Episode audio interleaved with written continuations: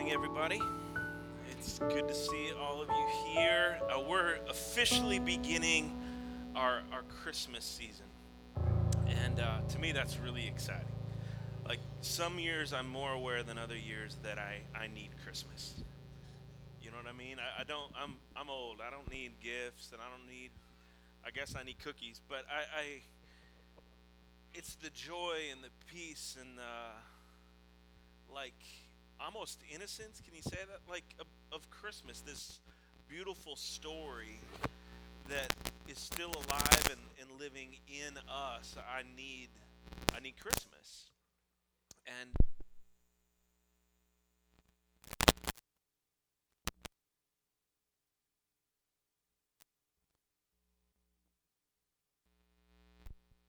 Like in our culture, in our world, there's plenty of fear going on.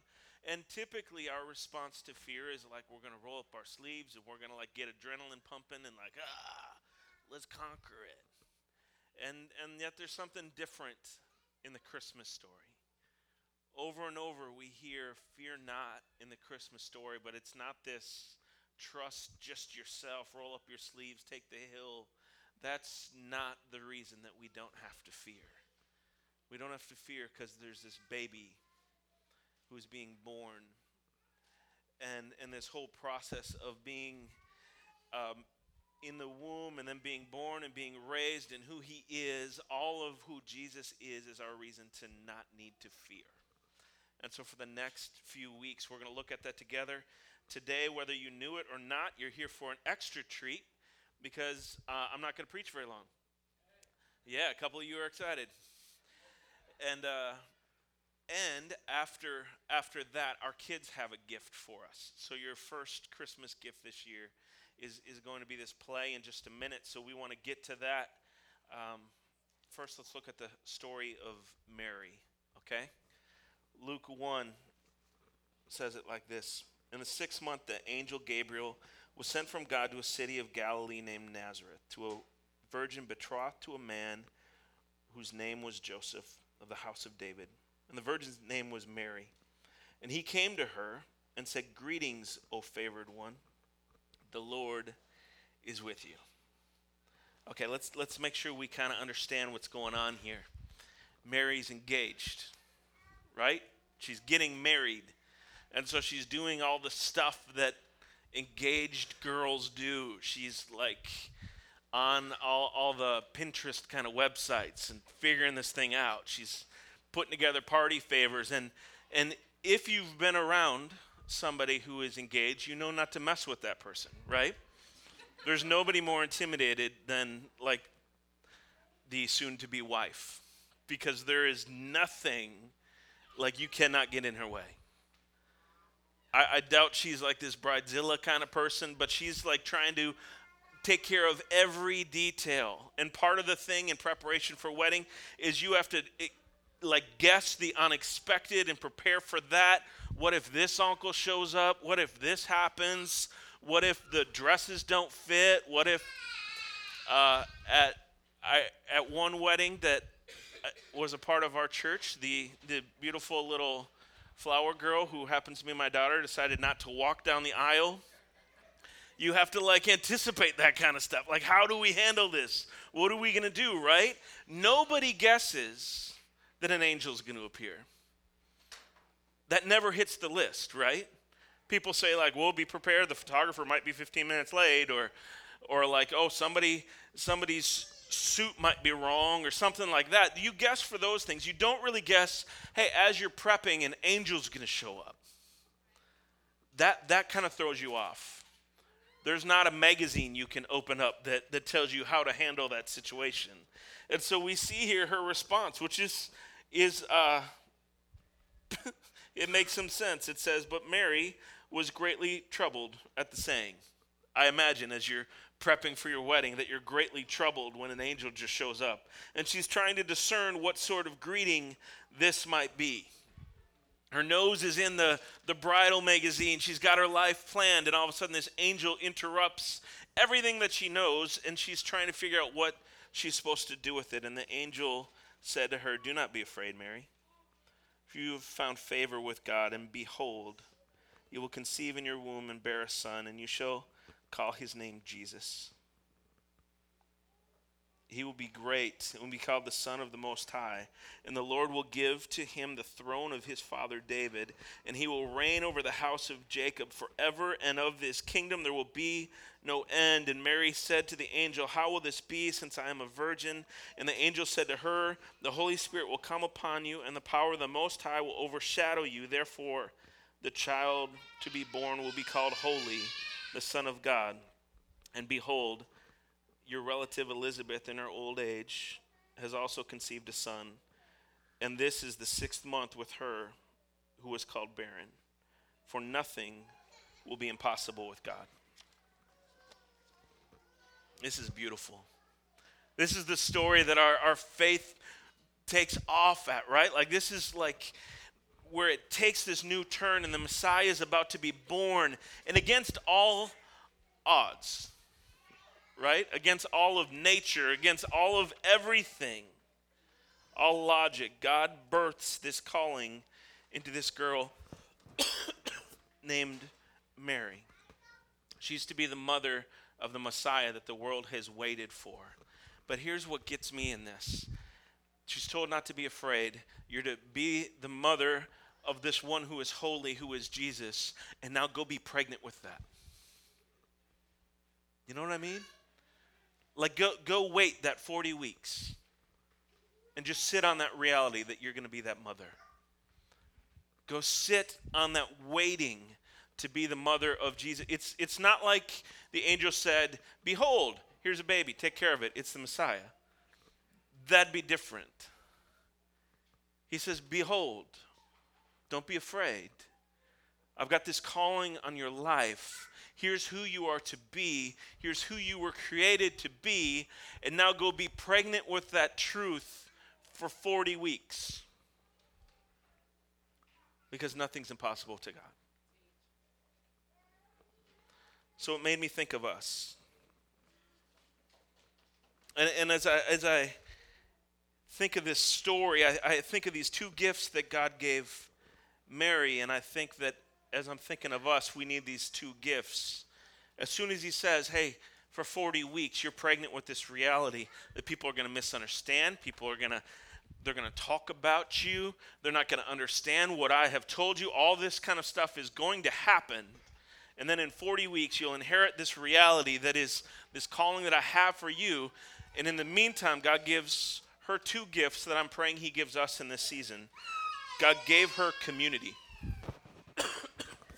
right away. He says, Hey, go see Elizabeth. She's six months in on waiting for the promise. She was called barren. Her husband can't speak right now because he was told as he was praying that, that, that she was going to have a baby. All of this is taken care of. Go, she is six months ahead of you.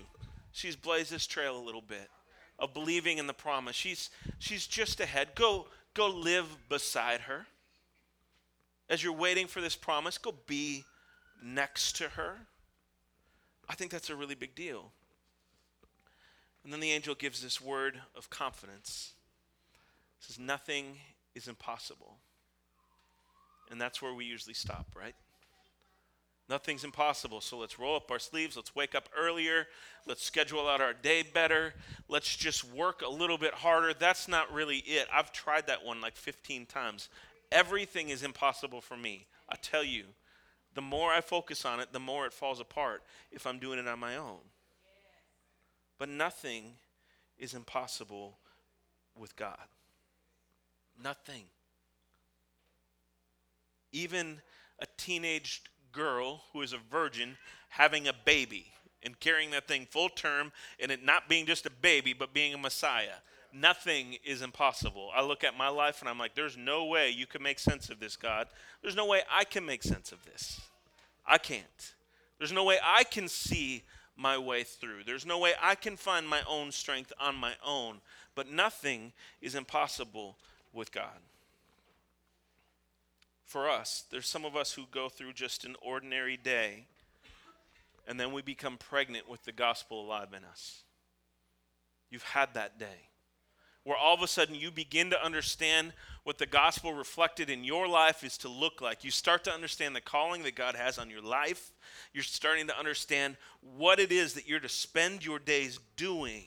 And you're pregnant with that reality, and it doesn't line up with the people around you or your job, or it feels like, no, none of this makes sense. I can't really do that. There's 50 reasons and 50 excuses, and all of them are legitimate.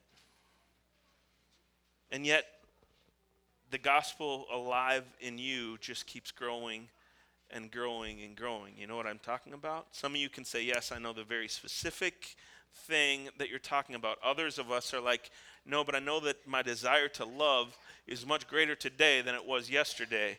And that, I'll tell you, that is the gospel coming alive in your heart. And we have all the excuses in the world, but the kingdom grows within us. And so the question we have this morning as we kind of prep to watch this play and be served in that way is what is the king birthing within you? What's he birthing within you? What is this supposed to look like in your life? What, what does love reflected out of you and into the lives around you look like? What is the role that you are to play? Who are the people that you are to love? If you don't have an idea, what would it look like for you to ask? And not just ask, but ask and then stop long enough to listen and hear. And what would it look like if we loved out of our story and out of our lives? What if we really believe that nothing is impossible with God? We think this is, task is huge in front of us. I, I've been thinking of our, our church and the, the jobs and the tasks and the roles that people have here. And no lie, in this small community of people, we have people who are reaching the entire world. Like, I, I really think like every continent is impacted by the people who are part of one church. That's pretty cool. We've got all of these different professions and and different uh, areas of, of work and service that are impacted by the people in this place, and I don't even think we're yet awake to what God wants to do in our lives individually, but especially in our lives collectively. What if we woke to that? What if we saw? And what if we asked what God wants to impregnate us with? And what if we lived in community next to one another and gave Him 40 weeks to let that take shape? And for us to believe that it's not impossible. There's this response that Mary has that I'm I'm praying will be my response and will be your response as God gives us a calling. When the angel says nothing is impossible with God, Mary responds not out of fear, but out of understanding, as much as she could understand. And she says, Behold, I am the servant of the Lord. Let it be to me according to your word. And at that moment, the angel departs. He says to this young girl, Hey, you are going to be pregnant with the Messiah. Go live next to Elizabeth. And she says, Oh, oh behold, which is one of my favorite words ever. We need to use it more. Behold, let it be true in me. Let it be true in me. Let it be as you have said. Let me live according to your word. Let me believe as you've proclaimed over my life. And so now we have this opportunity as we have every week where we we go to the table, right? Because this Jesus was born to Mary and was cared for as an infant and as a toddler and as a young boy and as a young man and grew to be the Jesus that we read about in scriptures who gave his life so that nothing gets between God and me and God and you, so that there's no more excuse, so nothing is left. Out of love, He did everything on our behalf. And then He invites us to remember. And we take the bread, and we remember that His body was broken, and we take the cup, we remember that His blood was shed. And it's for us. So that we would know that nothing's impossible with God. And when you come to the table today, I really want to invite you to to think on what what has God placed within you?